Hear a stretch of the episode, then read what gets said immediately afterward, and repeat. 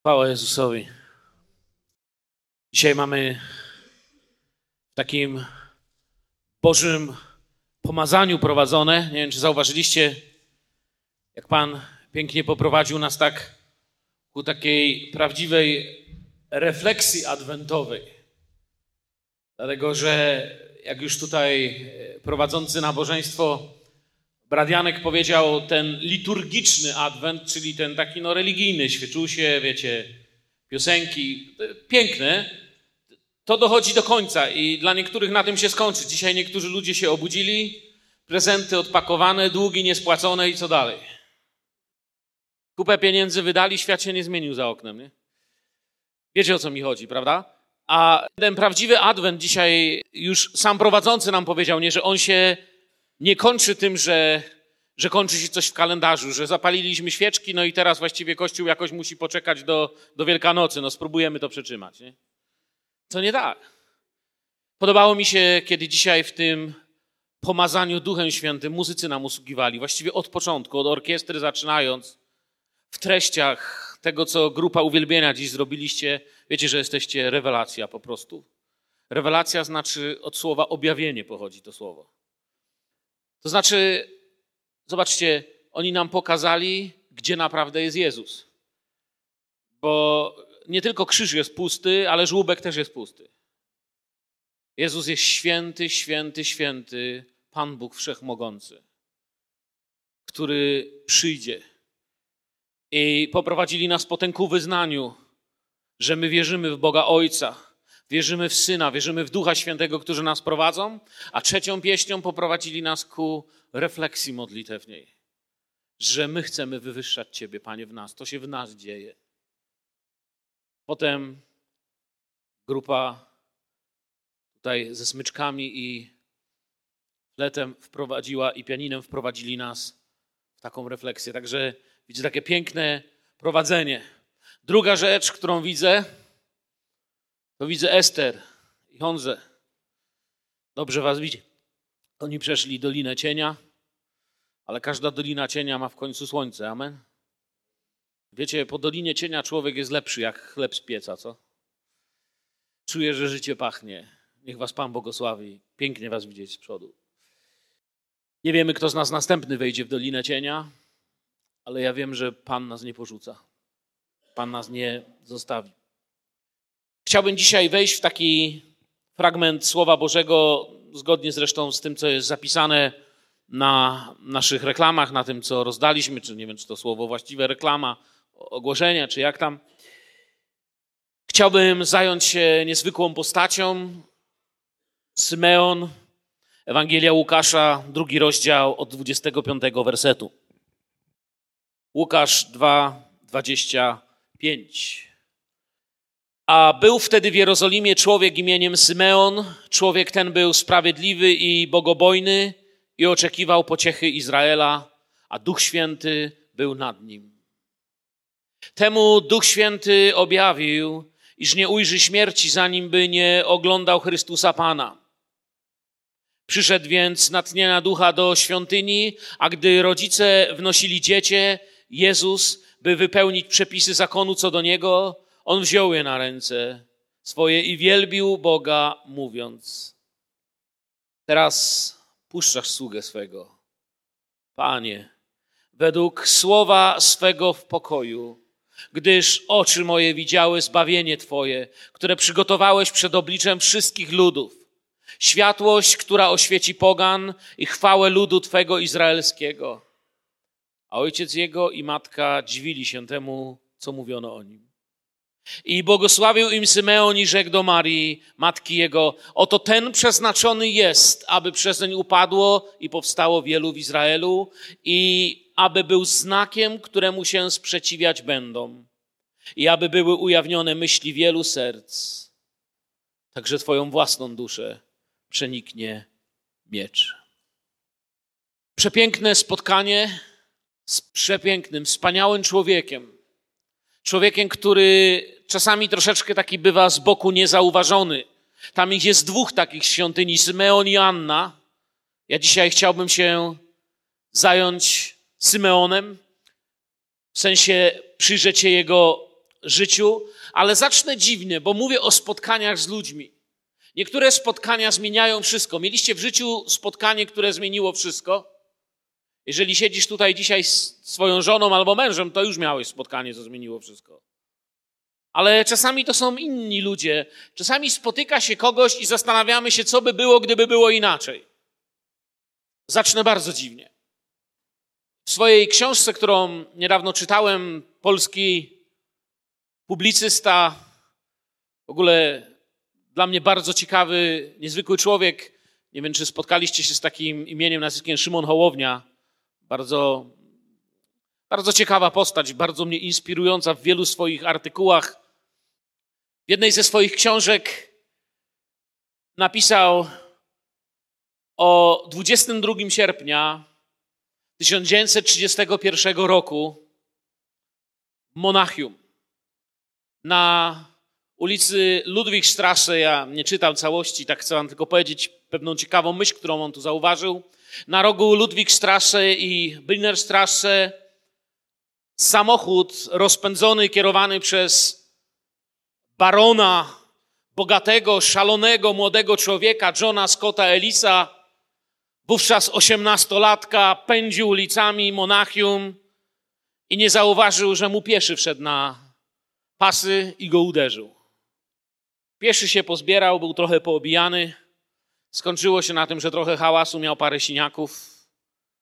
Przez następne kilkadziesiąt lat baron zastanawiał się, co by było, gdyby jechał szybciej. Ponieważ ci z was, co znają historię, wiedzą, że potrącił Adolfa Hitlera. Hitler za dwa lata miał wygrać wybory. Był już wtedy popularną postacią. I ów baron zastanawiał się, co by było, a Publicysta, którego czytałem, zadaje pytanie, może gdyby wiedział, kim jest człowiek, którego potrącił, to jeszcze by cofnął i jeszcze raz albo dwa razy przejechał. No bo jak wiemy, samych Żydów zamorduje 6 milionów, 22 miliony Rosjan, 6 milionów Polaków i tak dalej, i tak dalej. A więc zastanawiano się, co za spotkanie. A jak już mówię, ów baron przez kilkadziesiąt następnych lat swojego życia zastanawiał się, co to w ogóle było. Ten rodzaj spotkania. Czy mieliście w życiu właśnie takie spotkanie, które zmieniają wszystko? Człowiek się cały czas zastanawia, czy dobrze zrobił, że wtedy poszedł na tak, czy że na nie. Czy, czy to spotkanie było właściwe, a może gdyby postąpił inaczej, to wszystko by się zmieniło. Jak w tej sławnej angielskiej anegdocie, którą onegdaj tutaj opowiadałem, o przemoczonej eleganckiej pani, która pożyczyła w londyńskiej kamienicy parasol, spotkana bardzo niemiło przez kobietę, która je otwarła, oburzoną, że popołudnie ktoś narusza przy takiej brzydkiej pogodzie i chce pożyczyć parasol, wręczyła jej ten parasol i trzasła drzwiami. Jakie było jej zdziwienie, kiedy na następny dzień limuzyna podjechała i przywieziono parasol i powiedziano, królowa Elżbieta, dziękuję za pożyczenie parasolu. Kobieta do końca życia mówiła, co by było, gdybym ją wpuściła na herbatę? A co by było, gdybym zrobiła inaczej? A co by było, gdyby to spotkanie poszło zupełnie w inną stronę i tak dalej, i tak dalej. A więc są spotkania, które zmieniają wszystko i już nigdy nie jesteśmy tacy sami. Zastanawiamy się, czegoś się uczymy. Dla mnie, pamiętam takie spotkanie, to był mój pierwszy w ogóle zbór, w którym coś robiłem w Estonii w miejscowości Mardu. Mój zbór nie był wtedy wielki. Było pięć staruszek, jeden pijak i jeden dziadek. Ale od czegoś trzeba zaczynać. Tamnego dnia przyszedł na nabożeństwo jakiś dziwny człowiek w okularach, starszy facet, usiadł sobie z tyłu. Pomyślałem, ktoś nowy przyszedł posłuchać. Jakże wtedy nie wiedziałem, że ten człowiek zmieni całą moją służbę, całe moje życie. Wszystko się zmieni od tego dnia. Kiedy nabożeństwo się skończyło, wszyscy sobie poszli do domu. Ja do niego podszedłem i myślałem, no może ktoś pierwszy raz po prostu wpadł, nowy zbór, nowe rzeczy. Podałem mu rękę, ja mówię, witam, dzień dobry, chwała. Dzień dobry, dzień dobry, dzień dobry. No, to dziwny jakiś taki. Mówię, a ty jesteś, nie wiem, y, kto, kto, kto pan jest? To Pastorem jestem, to, to nieważne w ogóle mówi. Ja przyszedłeś posłuchać, no, no, no, no, przyszedłem posłuchać. Myślę, on do rzeczy chciał, ja mu się nie chciał, mówi, żadnych gadek, słuchaj, mam sprawę. Ja mówię, słucham. Jutro jadę do więzienia, pojedziesz ze mną, także jutro o dziewiątej bądź gotowy. No to trzymaj się, cześć, poszedł. Wróciłem do domu, mówię do żony, wiesz co, jakiś wariat był na nabożeństwie. Ale ja oczywiście troszkę upraszczam, ale wiecie, no umówiłem się z nim, no na drugi dzień rano przyjechał i tak zostałem kapelanem więziennym zboru, który zaczynał od trzech, 25, wyrósł do 350 ludzi i poznałem legendę pastora Georga Tumanoka, który wciągnął mnie do służby. Pamiętam moje pierwsze kazanie. To spotkanie zmieniło moje życie, kiedy powiedziałem moje pierwsze kazanie. Ludzie przytakiwali, mówili, że no całkiem, całkiem, wiecie, byłem bardzo młodym człowiekiem wtedy. Dzisiaj mogę rzec, mam syna w tym wieku. Skończyłem kazanie, ludzie sobie poszli, on mówi do mnie zostań. Zaprosił mnie do siebie do biura, takie kanciapy, a tam na mnie spojrzał i człowieku, to miało być kazanie? To nie było w ogóle kazanie. Ty zmarnowałeś ludziom niedzielę. Powinieneś oddać za bilety autobusowe, które ludzie wydali pieniądze, żeby tu dojechać. Szkoda w ogóle było, że ludzie przyszli dziś do kościoła z Twojego powodu. Nie załamalibyście się? Ale wiecie, czym się różni mentor od krytyka? Krytyk by wam to powiedział i by was wyrzucił za drzwi. A mentor powiedział: Za tydzień chcę, żebyś się przygotował lepiej. Do widzenia. To zaczęło zmieniać moje życie.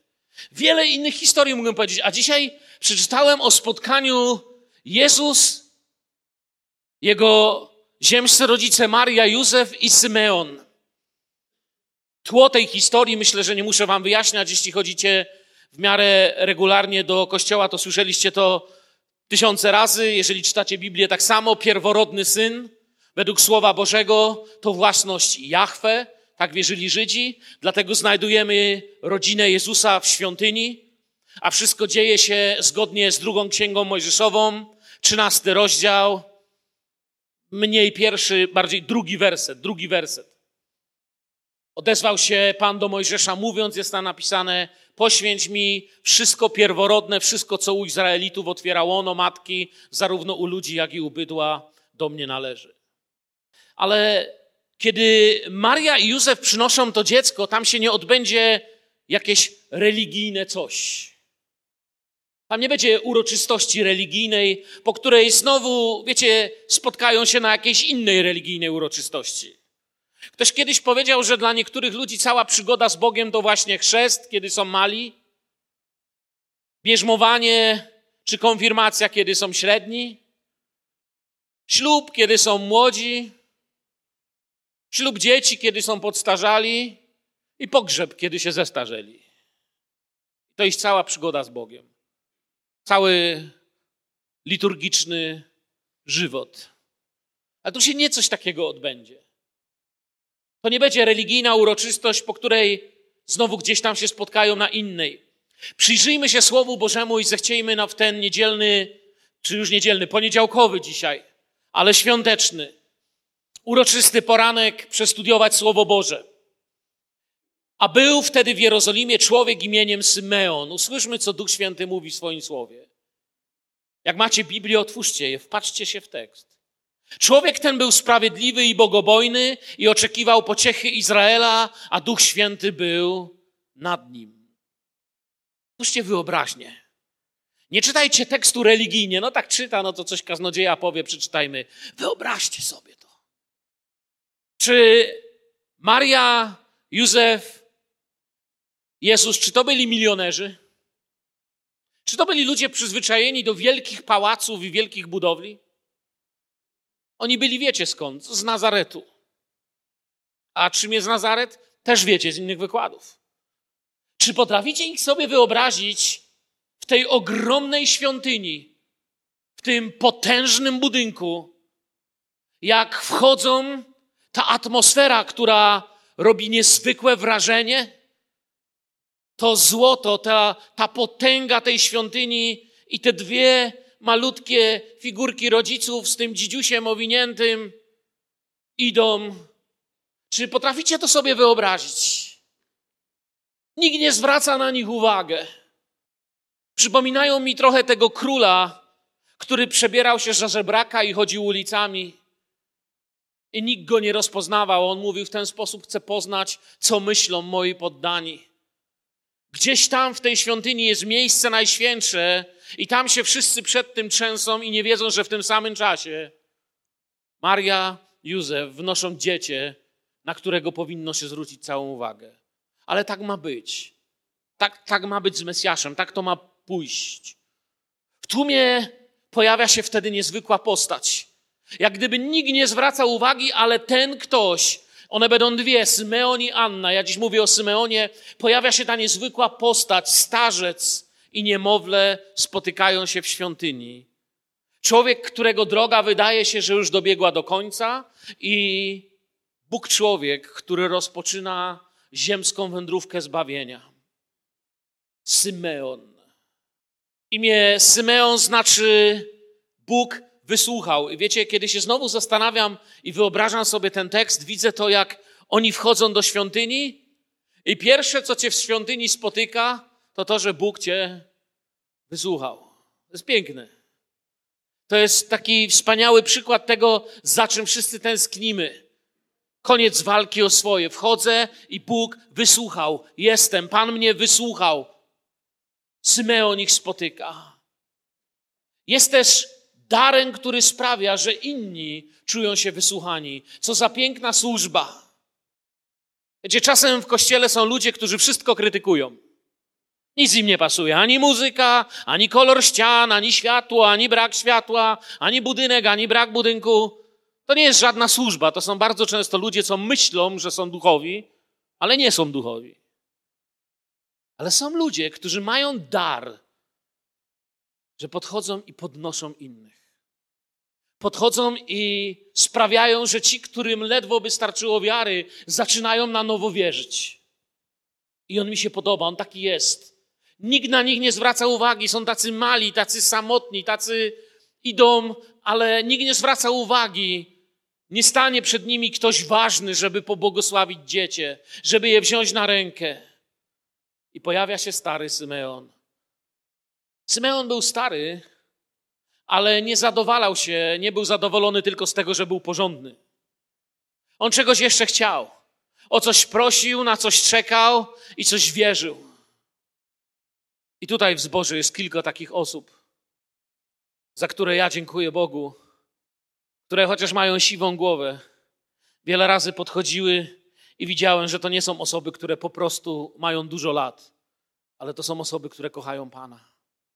Paru innych osób, które podeszły do mnie parę razy w życiu, podały mi rękę i przypominają mi Symeona, który jest błogosławieństwem, który mówi do nich rzeczy, które nie są łatwe, ale pochodzą z góry.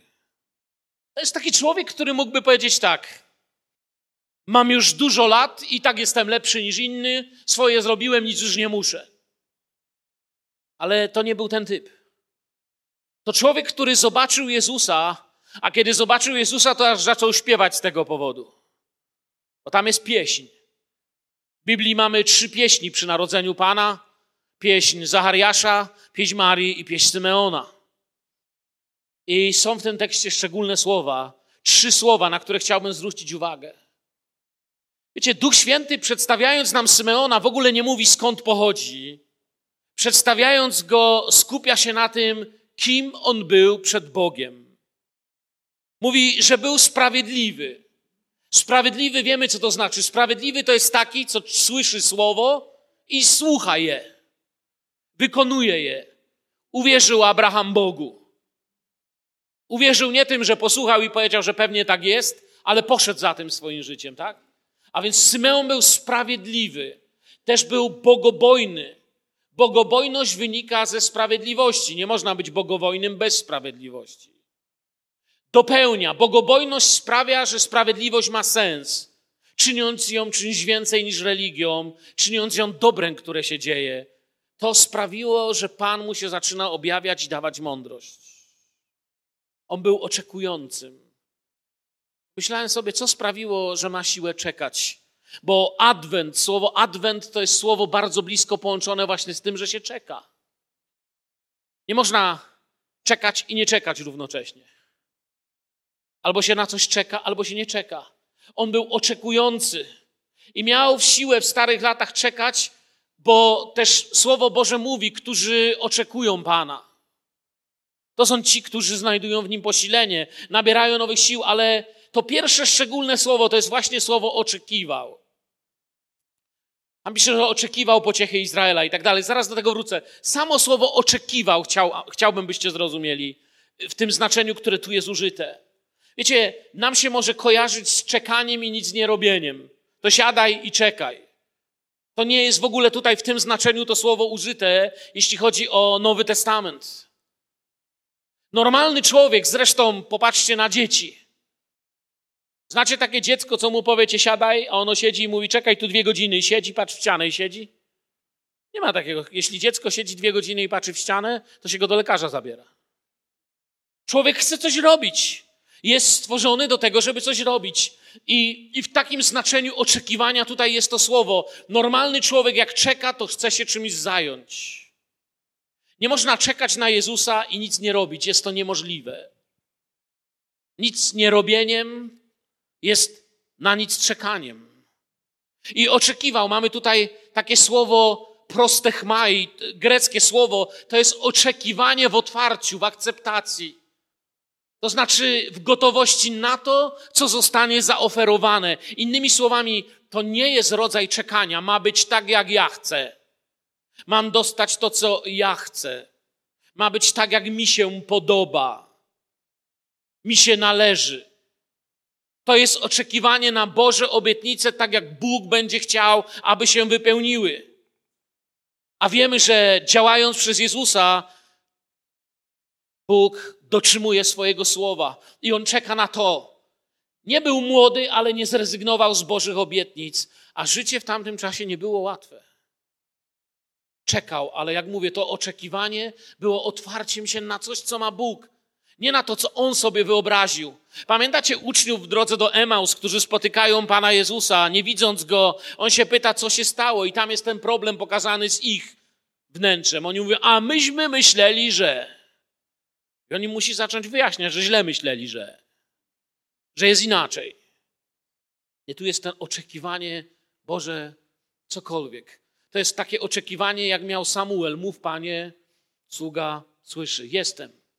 Drugie szczególne słowo to jest, że on oczekiwał, a więc widzicie już jak? Oczekiwał pociechy.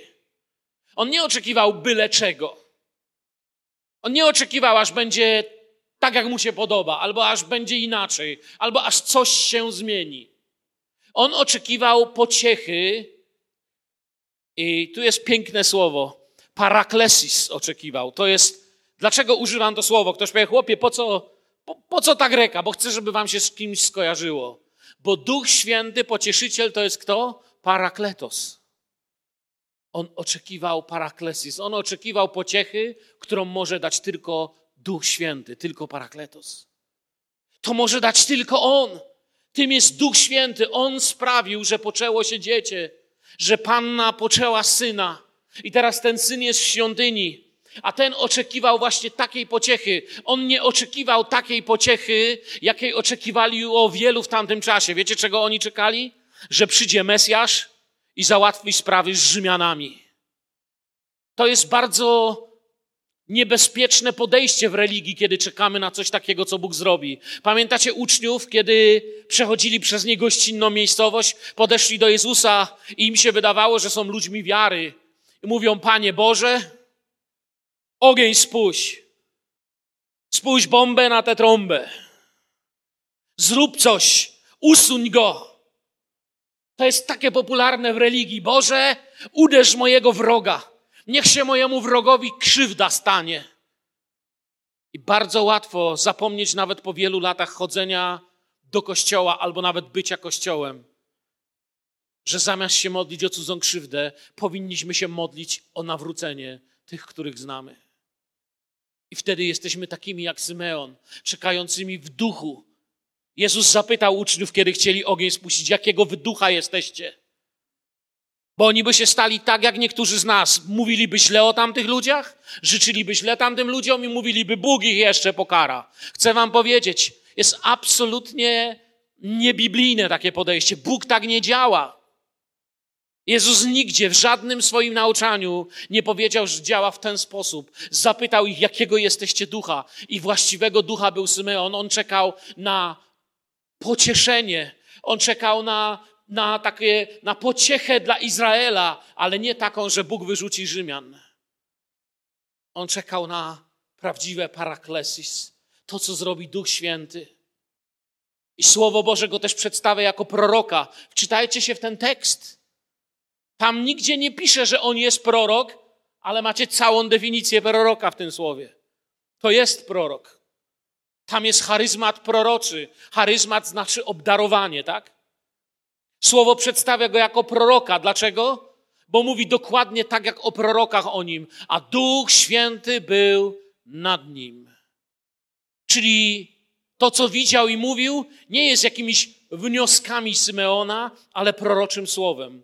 Osobiście Duch Święty był źródłem tego człowieka. I w ogóle zwróćcie uwagę, ile w tym tekście razy jest Duch Święty użyte. I 26 mówi temu Duch Święty objawił, iż nie ujrzy śmierci, zanim by nie oglądał Chrystusa Pana. I tu kolejne ważne słowo, trzecie z kolei, które chciałem wam pokazać. Bardzo ważne słowo tego tekstu. Temu Duch Święty objawił. On oczekiwał pociechy Izraela i Duch Święty mu objawił. To jest centralne miejsce słowa, które studiujemy, i tu jest niezwykłe słowo. W Grece hematizo, tak no właściwie byśmy powiedzieli, no co to ma znaczyć, o co ci chodzi, nie? Wiecie, co to znaczy?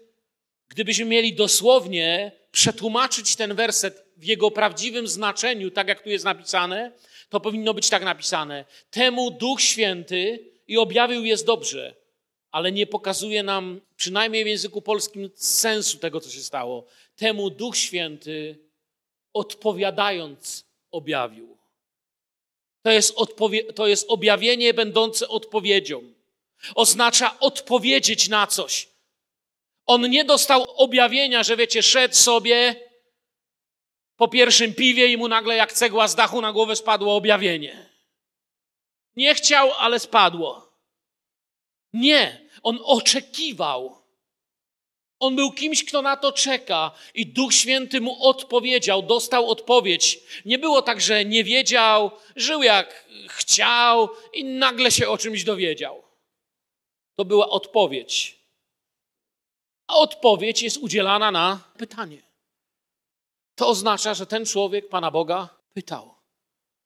A rozmowa z Bogiem, innymi słowami, to modlitwa. Ten człowiek dostał odpowiedź. Temu Duch Święty odpowiedział.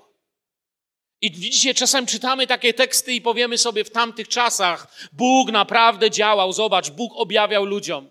Ale właśnie zrozumienie tekstu, Bóg objawia dzisiaj, Bóg odpowiada. Pytanie, czy ja chcę usłyszeć, co ma Bóg dla mnie, czy chcę, żeby było po mojemu i nie obchodzi mnie, co Bóg ma dla mnie. Objawił mu odpowiadając. Taki właśnie ktoś, Symeon.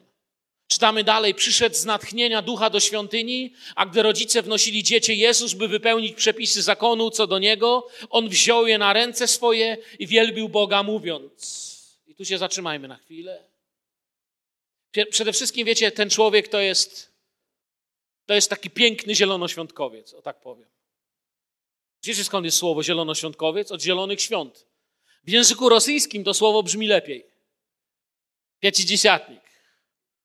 Czyli najlepiej to mówiąc, człowiek pięćdziesiątnicy. Oczywiście on nie mógł być człowiekiem pięćdziesiątnicy, bo to było przed nim, prawda? To, to się jeszcze nie stało. My to już patrzymy z historii. Wiadomo, że Symeon nie wiedział, że będzie taki dzień jak Dzień Pięćdziesiątnicy i tak dalej ale chodzi mi o to prowadzony Duchem Świętym, mówiący z natchnienia Ducha Świętego. Człowiek, który głosi w Duchu Świętym. Przyszedł z natchnienia Ducha do świątyni.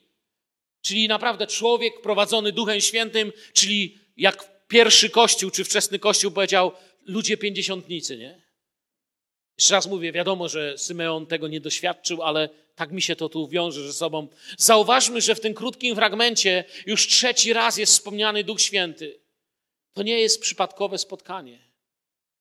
Tu nie mamy napisane w tym tekście tak, a przypadkiem przechodził tamtędy Symeon. I tak mu do głowy przyszło. A, a może to ten? Nie. Duch Święty odpowiadając objawił mu, to jest pociecha Izraela. I prowadzony Duchem Świętym przyszedł gdzie? Do świątyni. Tu nie ma żadnych przypadków. Jeżeli w ogóle słowo przypadek można używać, to ktoś kiedyś powiedział, że przypadek to jest Duch Święty incognito. W ukryciu. Nie ma przypadków żadnych. Tu absolutnie nie ma nawet podejrzenia o przypadek. Wiecie, czym jest Symeon w tym miejscu? Symeon w tym miejscu jest proroctwem. Jest prorokiem i proroctwem. Jest zapowiedzią ludzi wszystkich wieków, którzy jeśli bardzo będą pragnąć, otrzymają odpowiedź i Bóg ich poprowadzi we właściwe miejsce, aby spotkali Jezusa. Jeżeli pragniesz, dostaniesz odpowiedź i Bóg cię poprowadzi tam, gdzie możesz spotkać Jezusa, a czasami to jest bardzo burzliwa droga. Znam wielu ludzi, których Bóg niezwykle użył. Wszyscy oni bardzo burzliwie do tego miejsca szli. Nie zawsze jest z górki, nie zawsze to jest takie łatwe. Ale u Boga nic się nie dzieje przypadkiem i Symeon zachęca. Oczekujcie, którzy oczekują Pana. Poszukujcie Pana. Bo Bóg patrzy, kto by szukał Boga, tak? U Boga nic się nie dzieje przypadkiem. Duch Święty nie spóźnia się ani sekundy, przyprowadza go na czas. Jak gdyby chciał Bóg powiedzieć: Od tej pory, kto z Was mnie będzie poszukiwał, poszukiwał całym swym sercem, ten z Was mnie odnajdzie. W tym wersecie też po raz pierwszy Maria i Józef są nazwani rodzicami.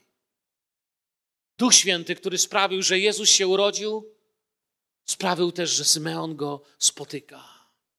Pomyślcie, dla wielu ludzi, co tamtego dnia widzieli Marię z dzieckiem, Józefa, dla nich nie różnili się niczym od wielu par, które przychodziły po prostu pomodlić się o swoje dzieci. Wszystko. Symeon wie, że są inni. Pośród tysięcy Symeon ma wskazanie na tego jednego. Przepiękny akt się tutaj dzieje. Stare ręce Symeona podnoszą dzieciątko.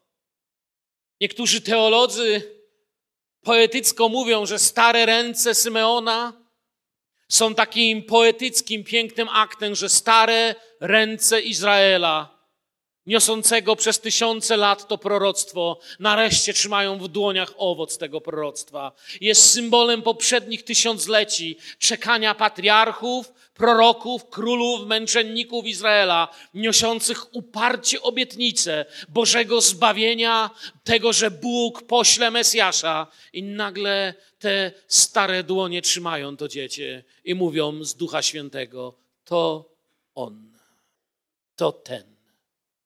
Trzymając dziecię mówi, i tu zaczyna ta pieśń, modlitwa, przepiękna pieśń. Teraz puszczasz sługę swego, Panie, według słowa swego w pokoju, gdyż oczy moje widziały zbawienie Twoje, które przygotowałeś przed obliczem wszystkich ludów. Światłość, która oświeci pogan i chwałę ludu izraelskiego. Oto pieśń chwały. Tam, gdzie jest Jezus, tam jest pieśń chwały. Tam jest pieśń uwielbienia, tam jest wyznanie miłości. Mieliśmy już, jak mówiłem, pieśń Marii, pieśń Zachariasza, tu jest kolejna pieśń. Nie wiem, czy wiecie, że słowa, które śpiewa, czy wypowiada Symeon, wiecie, co to za pieśń?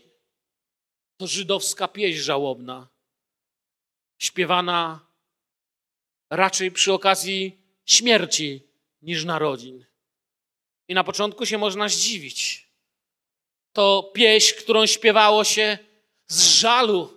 To pieśń, kiedy gdy ktoś odchodził, śpiewano ku żałobie. Śpiewany w starożytnym Izraelu na pogrzebach. Tutaj staje się zapowiedzią proroczą, że On zwycięży śmierć że od tej pory śmierć nie jest już powodem do tego, żeby się bać, żeby się obawiać ciemności. Od tej pory śmierć jest tylko przejściem, tylko mostem, jest tylko tak naprawdę okazją do tego, że idziemy do domu, że kiedy usłyszymy, że któregoś z nas nie ma, to jeśli znałeś Jezusa, jeśli uchwyciłeś się Jezusa, to Panie, puszczasz sługę swego, idę po prostu odpocząć do domu. Miałem po co żyć, a teraz już jedyne, co mam, to dom. To jest to, co on tutaj robi z tą pieśnią. To jest ogłoszenie śmierci jej przegranej. Duchowy świat dobrze wie, że on ogłasza przegraną nad śmiercią. Smeon zwraca się do Boga. Używa tutaj, wiecie, mamy, wiemy, że Nowy Testament jest w języku greckim, on się zwraca do Boga, Panie, władco. Tu jest greckie słowo despotes. Tak się zwracał Dulos, niewolnik do swojego Pana. Tak się zwracał ten, którego całe życie należało do swojego Pana. Jeżeli wszystko, co mam, moje decyzje, majątek, zdrowie, to, co mam w kieszeniach, w domu, mój dom i wszystko, czym jestem i co mam, jest własnością mego Pana, to jestem Jego niewolnikiem. I zwracam się do Niego despotes. Ale Hebrajczycy nie używali tu takiego słowa. Hebrajczycy tu używali słowa Adonai. On coś dostrzega. Zobaczcie, zwraca się, trzymając dziecię na rękach, zaczyna śpiewać pieśń Adonai. Pieśń o tym, że Pan pozwala mu już teraz iść, że wypełniają się piękne rzeczy. Słowo to jest wyznaniem całkowitej władzy Boga nad życiem. W tym miejscu wyznaje, On jest Panem. Jeszcze raz przypominam siebie, nazywa Dulos, niewolnik. On nie jest kimś, kto siedzi na widowni i pokazuje, mm, nie zgadzam się, zgadzam się. Nie, to jest akt miłości. Boże dzieło jest dla niego przyczyną wolności, odejścia. Ono mierzy jego czas, nie jego lata. On nie mówi, jestem stary i idę. Ale stało się to, co Bóg chciał, żebym zobaczył, i teraz mogę iść. To jest postać sługi, tak czy nie? Kiedy ja rządzę, to ci powiem tak: Zrobię to, jak będę miał siłę. Jak mi się będzie chciało i będę miał czas. No i ty musisz się pogodzić. No ja rządzę i mówię, co będę robił. Ale kiedy jestem niewolnikiem, to ty mówisz, kiedy to zrobię. A ja nie odpowiem, ja nie mam siły dzisiaj. To nie ma znaczenia. I on nie mówi, stary, młody, taki.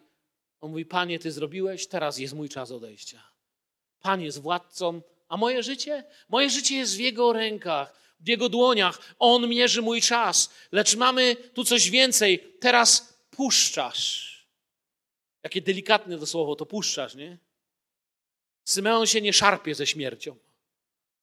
Symeon nie mówi, a po co ja teraz już będę żył? Teraz puszczasz.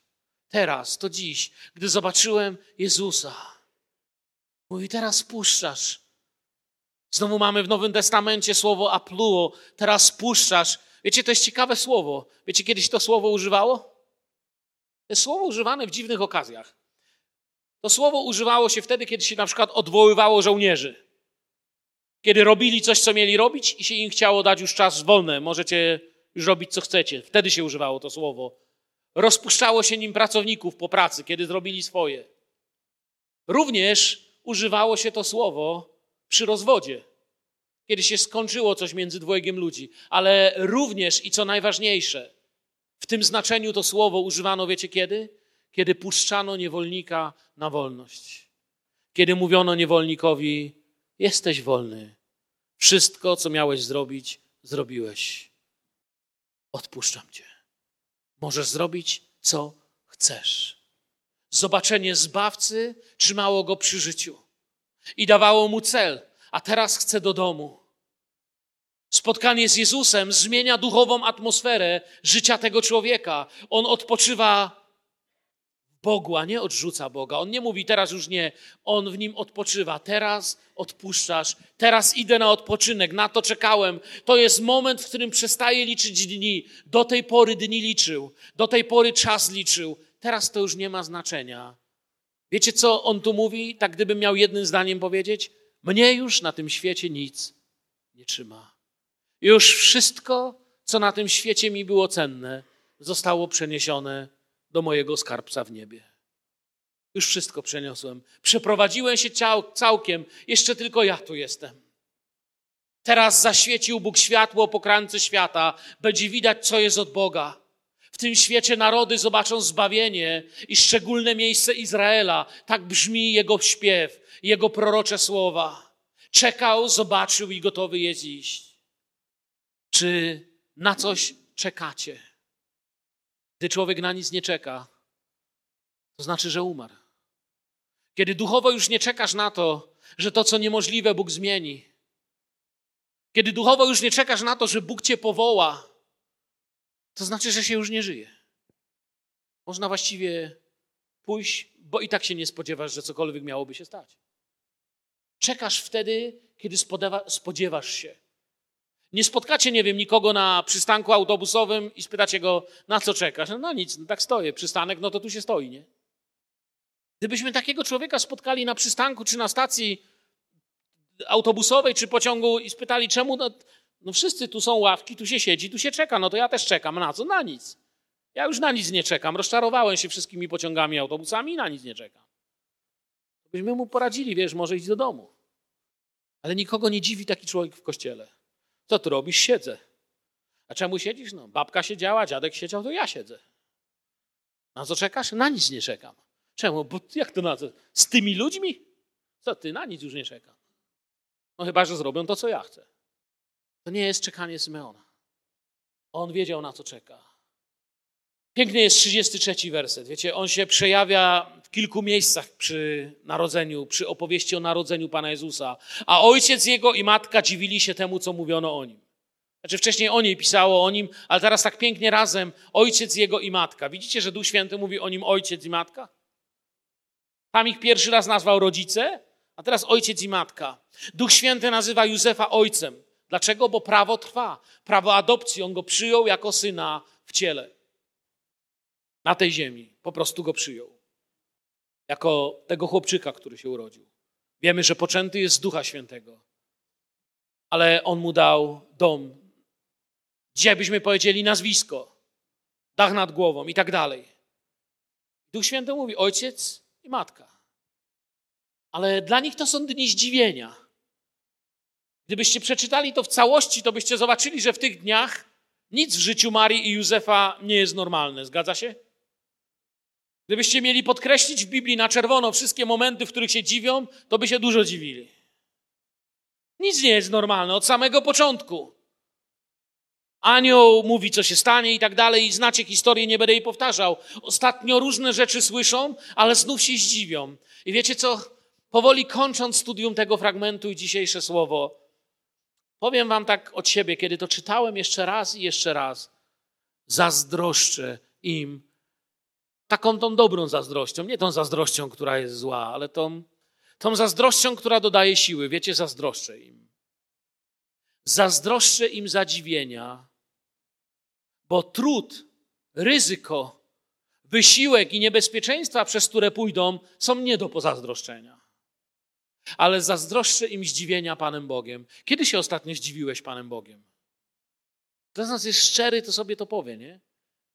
Kiedy się ostatnio zdziwiłem, byłem zadziwiony Panem Bogiem. Jak bardzo brakuje w nas zadziwienia w Słowie. Jak często już wiemy, już czytaliśmy, już znamy, już się niczemu nie dziwimy i na nic nie czekamy. Piękne jest to zdziwienie. Chcę się znowu zdziwić. Chcę się zdziwić, że może myślałem o czymś tak, a jest inaczej.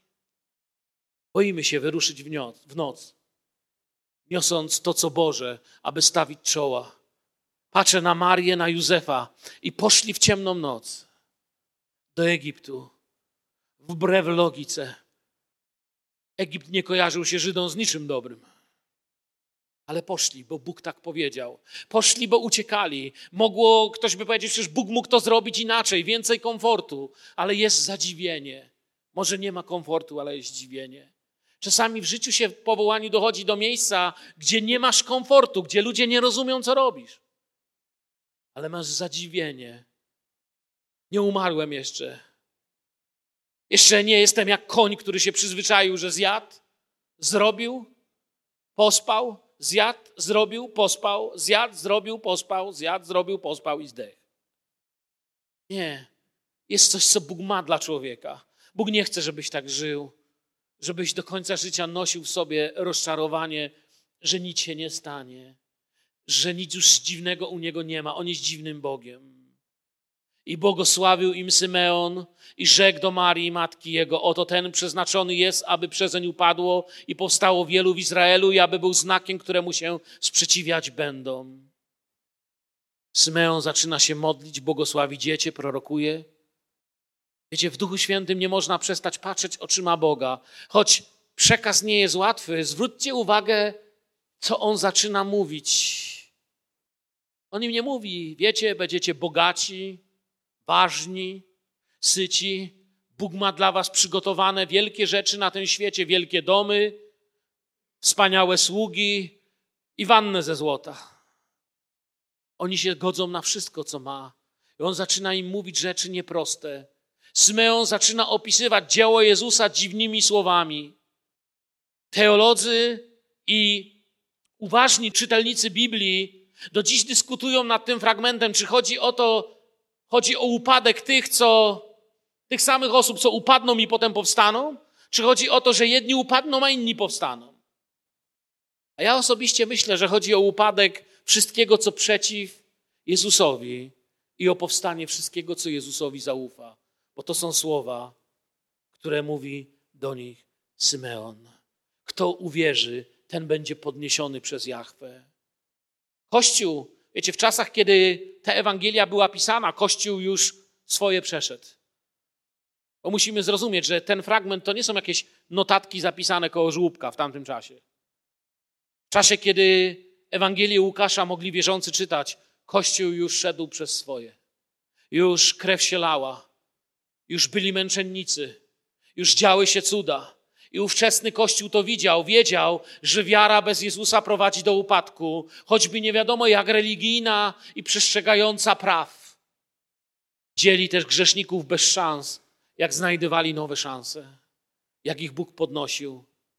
Izrael to znał, a Kościół poznał, że poprowadzeni zostaną przez najdziwniejsze miejsca, że Jego obecność prowadzi tam, gdzie jest zadziwienie. Ich cuda, ich zwycięstwa, ich męczeństwo oraz błogosławieństwo ujawnią wiele serc. I o tym mówi Symeon. I kończy takim wersetem. W tym wersecie jest coś i dla jego matki. Słuchajcie, co za słowo. I aby były ujawnione myśli wielu serc, do tego miejsca powiedziałem, także Twoją własną duszę przeniknie miecz. Wiemy, co tu pisze? Tu pisze, że błogosławiona między niewiastami, że błogosławiona i łaską przemieniona nie dostanie kwiatka z laurką, nie będzie uroczystej akademii w kościele, gdzie Maria zostanie wyłana do przodu, dostanie medal dla najlepszej mamy, bukiet kwiatów i tysiące ludzi złożą oklaski, a Rzymianie powiedzą: Myliliśmy się. Nie będzie takiego momentu. Przynajmniej nie na tej ziemi. Nie dostanie honorowego obywatelstwa Jerozolimy, ale pod krzyżem nadal będzie się dziwić i nadal będzie cierpieć. Jesteś mamą? Są tu mamy na tej sali? Jeśli jesteś mamą, to tylko mama to może zrozumieć. My, tatowie, troszkę możemy zrozumieć, ale tylko mama, myślę, naprawdę może zrozumieć ten, ten fragment. Jeśli jesteś mamą, to pomyśl, co może czuć mama, słysząca, jak krzyczą: Ukrzyżuj, ukrzyżuj, ukrzyżuj wobec jej syna. Co byście czuli, wiedząc, że nienawidzą waszego dziecka, że w szkole inne dzieci go popychają, biją po lekcjach? Ja wiem, że ten przykład jest nawet za mały wobec tego, co zrobił nasz grzech Jezusowi, ale chcę pokazać, co czuje mama. Stawia pytanie. Wiecie, ja widziałem te mamy. Kiedy jeszcze w Rosji byłem więziennym kapelanem, Przyjeżdżałem na dziewiątą rano, wyjeżdżaliśmy o dwudziestej pierwszej z więzienia. Czasami jechaliśmy drogami, po których ledwo się dało jechać z powodu śniegów i mrozów. Na północy czasami mieliśmy 37 stopni mrozu rano. Czasem mi się auta nie udało ruszyć. Przyjeżdżam pod bramę więzienia, a tam zasypane śniegiem i skulone w kolejce do takiego małego okienka stoją mamy. Stare, skurczone, zmęczone życiem kobiety stoją w kolejce z torbą. Kiedy do nich podchodziłem, widziałem te stare, zmęczone oczy. I wiecie co? Chociaż cały świat powiedział, że ich syn to bandyta, one miały w ręce torbę, a w torbie słoik z mięsem, słoik z zupą, buty i stały godzinę, dwie, trzy, aż kolejka przeszła, bo naraz do więzienia nie mogli wpuścić wszystkich. I stały i były jedynym obrońcą syna, który siedział w więzieniu. Bo mama zawsze będzie mamą. Mama nie może przestać być mamą. A Biblia mówi, a nawet gdyby przestała, to on mówi, ja nie przestanę być Bogiem. Ale tu Cymeon mówi do matki, przeniknie miecz. Mamy niezwykłą matkę Zbawiciela, bo ból syna jest zawsze bólem mamy. O, tak je pamiętam. Wiecie, jak pamiętam, kiedyś podszedłem do jednej z nich. Miała buty zaszyte taką łatą, połatane. Wiecie, co to są walonki ruskie? To są takie wielkie, grube buty. One nie są nawet ze skóry, tylko z takiego filcu, bo tam nie ma mokro, tam jest mróz. Połatany płaszcz. Wszystko stare i zużyte. Nie miała pieniędzy na nic, ale miała na autobus i na słoik z zupą. To jest mama. Widzę to. Jako mężczyzna mogę tylko czytać, ale nie zrozumie. I Symeon jej mówi: Twoje serce przeniknie miecz. Tyle chciałbym powiedzieć o Symeonie. Chciałbym, kończąc, powiedzieć tak, czy właściwie przed samą już modlitwą. Pozwólcie, żeby Bóg Was zdziwił. Dajcie się zdziwić. Może jest coś, czego nie rozumiesz. Może jest coś, co Ci się nie podoba. Może jest coś, co Cię boli. Może jest coś, co sprawia, że już na nic nie czekasz, bo się rozczarowałeś. Niech dzisiaj przykład Symeona będzie, Panie, chcemy się zdziwić. Ja myślę, że nie możemy lepiej skończyć słuchania tego słowa niż tą przepiękną, świętą pieśnią, którą grupa chwały śpiewała, grupa uwielbienia. Jeszcze raz Was tu poproszę.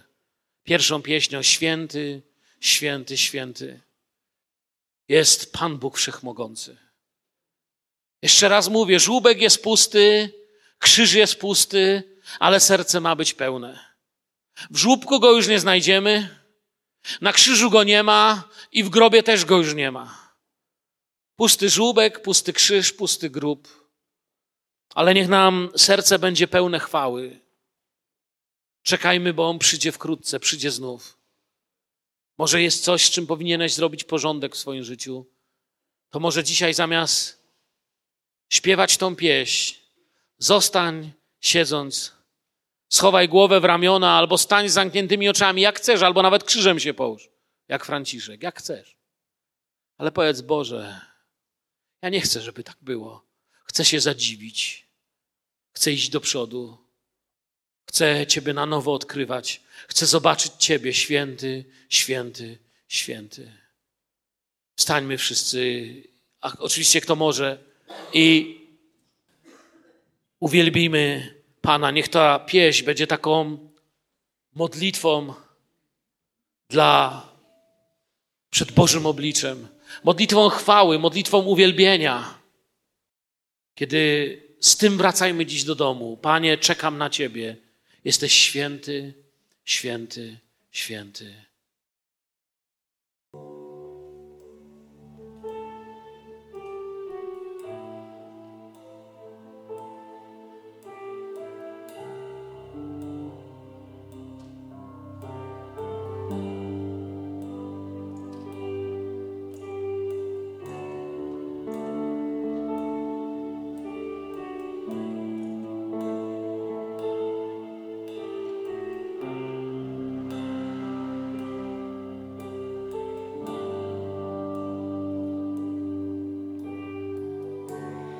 Godzin chwały